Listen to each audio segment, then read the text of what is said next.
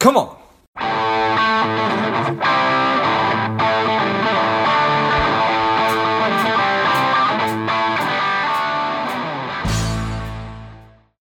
One Life Club. This is George G, and the time is right. Welcome to today's guest, strong and powerful Tanya Taylor. Tanya, are you ready to do this? Yes, I am ready. All right, let's let's go. Tanya is a CPA and MBA. She spent the last 23 years on Wall Street working with some of the largest uh, investment banks and insurance companies. As an undocumented immigrant, she arrived in the United States at the age of 16. She committed to changing her life. Now she's passionately helping others achieve financial independence. Tanya, excited to have you on. Tell us a little about your personal life, some more about your work, and why you do what you do. Absolutely. So, um, so as you mentioned, I am an I was an undocumented immigrant way back when I came to America when I was 16, and that's because you know we grew up in Jamaica. We were very poor, and my family saw that as an opportunity. Saw an opportunity for me to migrate to America. I came on my own, and when I came, I just wanted to change my life. I wanted to change their lives, and I figured one, getting an education was a good way, and then as I did that, so I went back to school, I got my um, accounting degree. And um, then I became a CPA and subsequently got my MBA in strategic management. So that was one, I, I guess you could call it, prong of me trying to build wealth. And the second prong was really learning how to build wealth and I thought that was really important given where I came from, given where I wanted to go, not wanting to see my children live the way that we grew up, and then just wanting to help my family out of poverty. So um, I started learning wealth building at about 22 and I have kept up. I started an investment club, co-founded with a couple colleagues when I graduated college, so we could learn to invest in the stock market.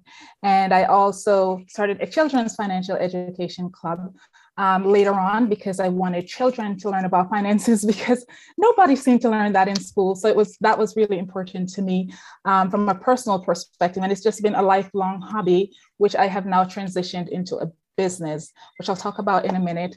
But professionally, when I graduated college, um, I've worked as auditor, I've worked as analyst, I've worked as you name you um, a lot of it around policies, but you name a large bank or a large insurance company, and I've worked with them in some capacity. And so that's what I've been doing professionally as well. Nice. So, so yes. you moved here at 16 just on your own? Yes. Oh. Yes. I lived with, um, so I didn't even know the people. So my family was just trying to find someone for me to stay with. And so, family friend, and I lived with them until I was able to go off on my own. Yes. Wow. What an experience. Yes. when you look back on that, and I think you said that, that you have children, could you even imagine sending your kid, or, or, or, or perhaps you could? I so my daughter is she just turned 17 my older daughter i have two children one's okay. 15 and i remember when she was uh, 16 plus and i thought to myself we, we're both born the same month so literally i think it was august and i was just reflecting like oh my god mm. i was this age when i moved to america on my own and had to do all of these things on my own because I had no family supervision per se. I literally had to just take my life in my own hands. And as much as my daughter is independent, bright, all of that, I cannot begin to imagine something like that. So, yeah, I, I, guess when I came, I the only thing I could think of was how am I going to change my life? I couldn't think about, oh my God, I'm only 16. I, I, I can't do this. So, um, I guess perspectives.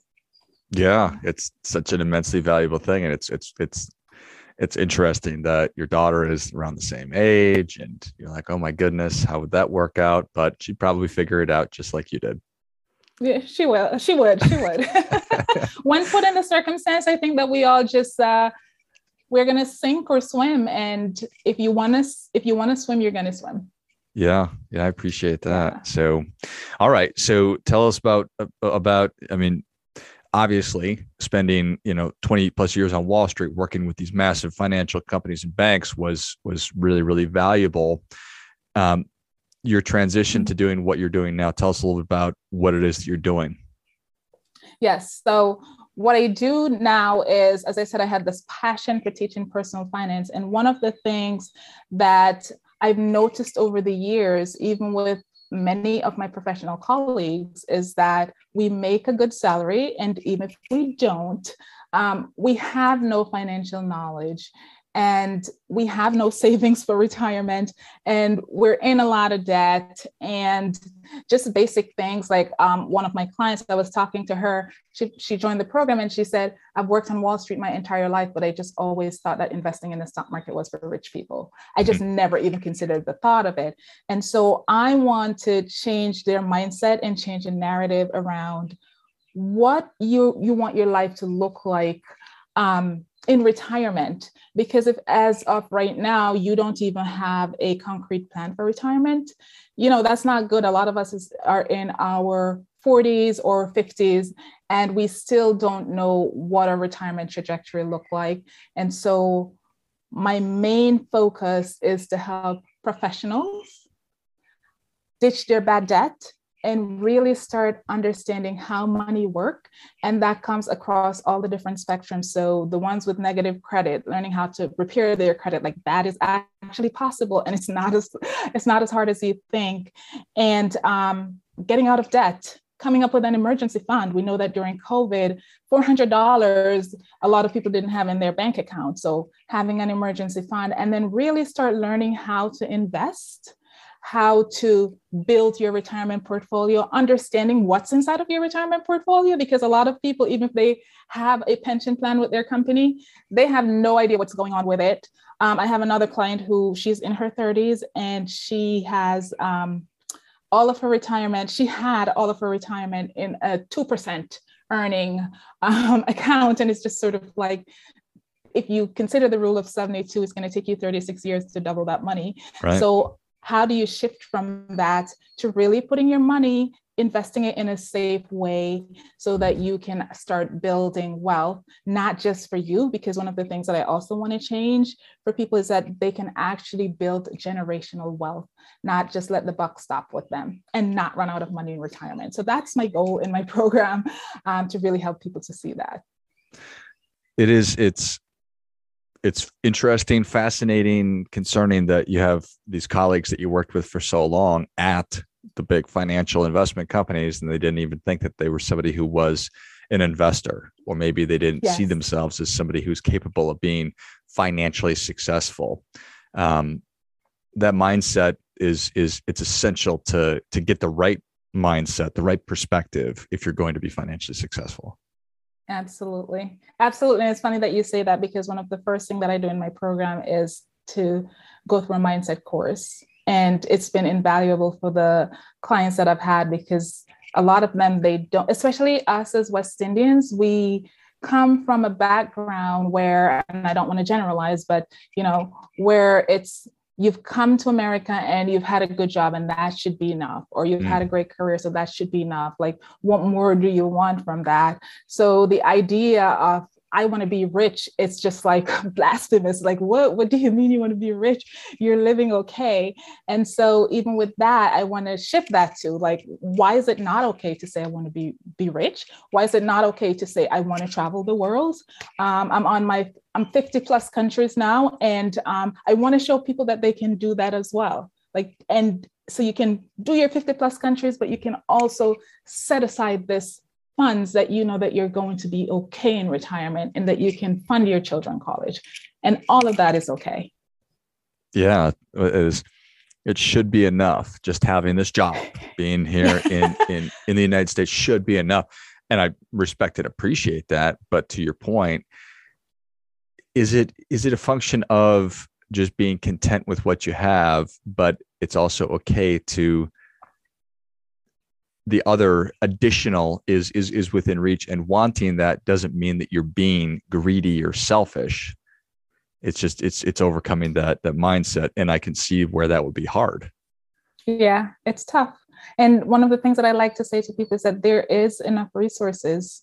So don't feel that if you have you're taking away from someone. As a matter of fact the more that you have i talk to them a lot about what's beyond wealth and if you have that you can give, now you can start impacting other lives. When if you don't have enough, there isn't much that you can do for others. So if you even just shift to start thinking that way, um, then then that could drive you to just say, okay, maybe where I am is just not enough. Maybe if I do this, X, I can start doing something else that could help others as well um, and help me to live the lifestyle that I want. And it's okay to want to live a certain lifestyle. Like there's nothing wrong with that.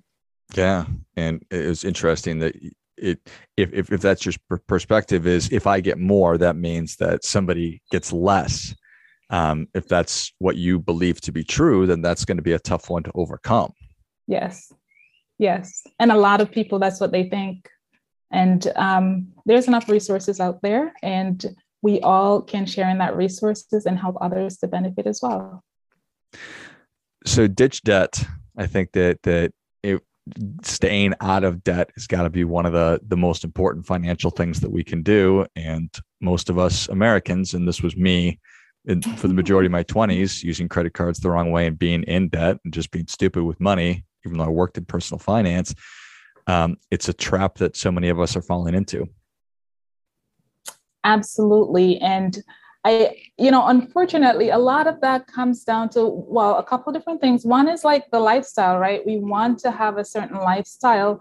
And because we want that lifestyle, but we also are not financially savvy. So we spend a lot without recognizing that if we keep taking with a credit card, right? And we're not paying it off. Interest is going to catch up to us. We, whether we want to believe it or not, is going to catch up to us. But I think that if someone fully, if you have a goal and you sort of align your spending with your goals, there are things that we're going to want to spend on regardless. And that's okay. I usually say to people, don't deprive yourself of the things that you love but then identify the other things that you may be overspending on that you don't necessarily feel that it's in with alignment with what you're doing and cut back on those things. And um, but because we don't have that financial knowledge we don't have that financial savvy we don't think about okay what is the long-term implications of us using our credit card now we get stuck in debt and then the cycle just continues. And a great way to break that cycle is to start with a simple thing as a budget. But most people, you do a poll, most people do not have a budget. And so they do not know what they have going out versus what they have coming in. And when that simple piece of the equation doesn't work, everything spirals out of control. So yeah, it's it's it's it's like a it's it's like a non-starter yeah. So making sure that we have our head right but it just strikes me that that i feel like i would be greedy or asking too much if if i had nice things for just just just to make it really simple yet i'm still living beyond my means and still consuming more than i'm earning um, which i find to be that's just an interesting it's a perfectly human thing that that that that, that, that we engage in yeah, I mean, if if you just look at just American our consumption pattern and just us individually, right? So when I came to this country, I was making $75 a week. And yes, it's way back when. I had a budget, but I was able to live on that $75. And so when I started making $200, I could have spent the whole $200 because it's very easy to see all these different things that you want to do. But one of the things that I always did was that I always try to live as if I was making the same income to the extent that I can, right? Because as life changes, your expenses are going to get higher. But I think one of the things I read this book a very, very long time ago. I think it's The Intelligent Investor. I can't remember now. But I remember this whole concept of paying yourself first and paying yourself 20%. And I realized that I was doing that because I needed to save to go to college, I paid for college that said I didn't have any loans when I graduated college. So when the concept came alive to me, I was thinking, oh my God, I should continue to do this because this is actually something that works.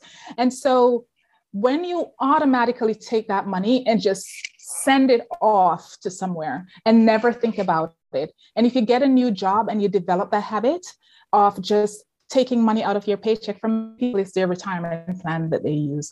But if you take an additional amount and just put it away, and then when you get a raise instead of spending all of it and not getting to this pattern of spending all that you earn, it's an easy way to say, okay, I got a raise. I'm going to pretend like I didn't get a, a $10,000 raise or a $2,000 raise. I'm going to pretend like it's $1,000. And I'm going to take this other $1,000, if in this example is $2,000, and I'm just going to put it away.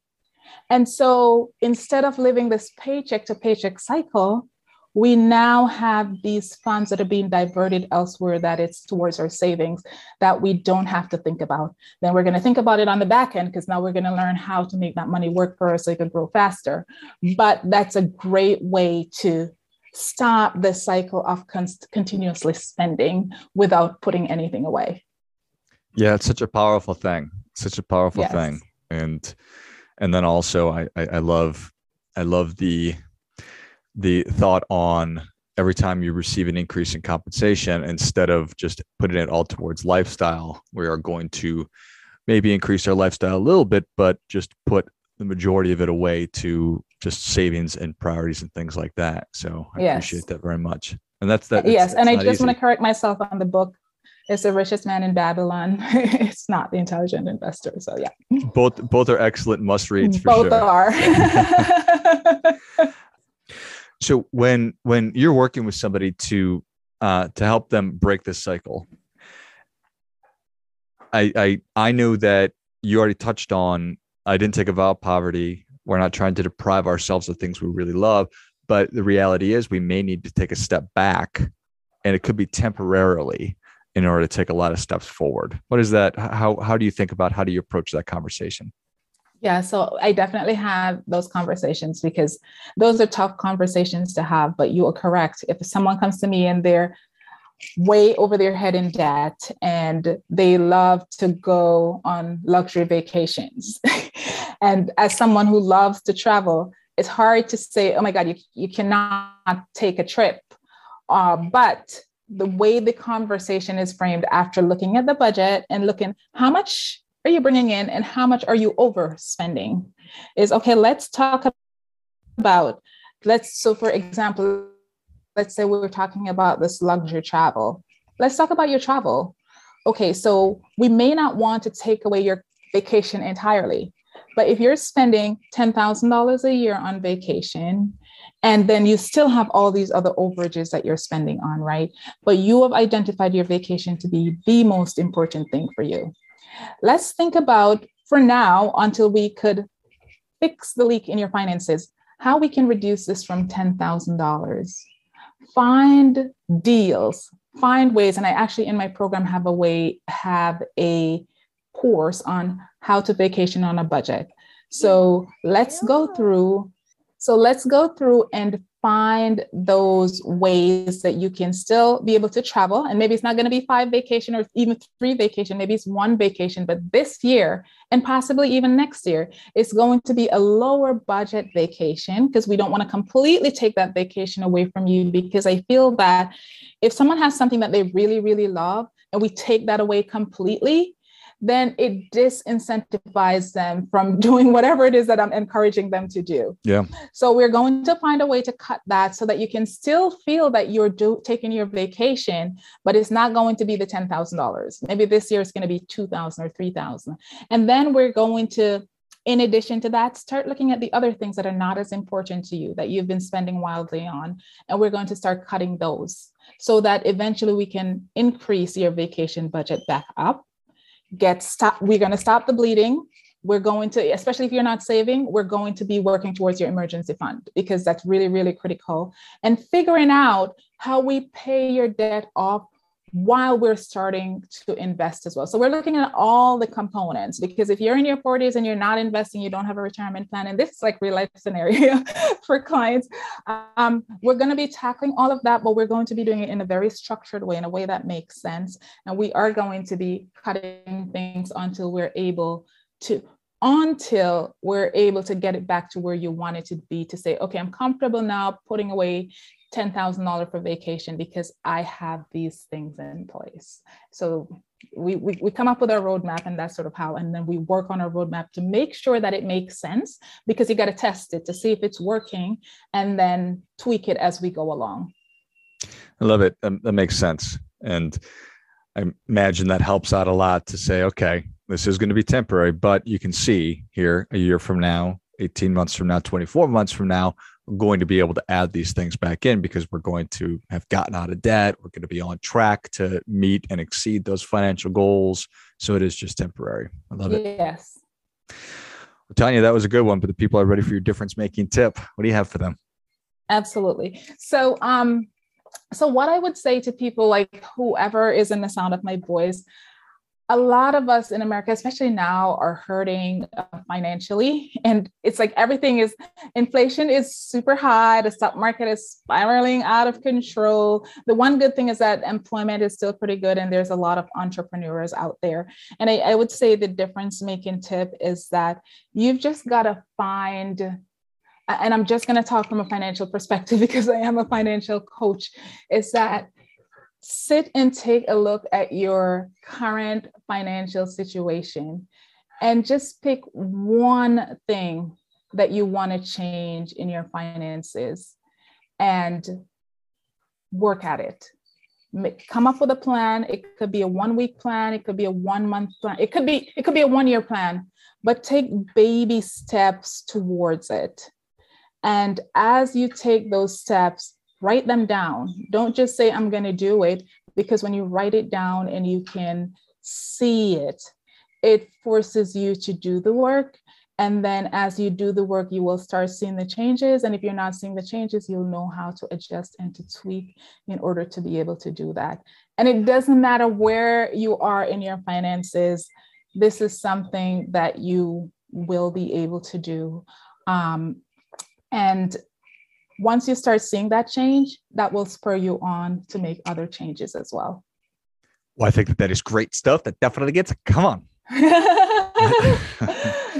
I, I think that's awesome advice. And it's so, it's, I think it's such a easy step to skip that we need to actually write things down. Take out a pen, a piece of paper, and actually write down what it is you're trying to accomplish because that does just really make it real. So I appreciate that. Well, Tanya, thank you so much for coming on. Where can people learn more about you? How can they engage with you?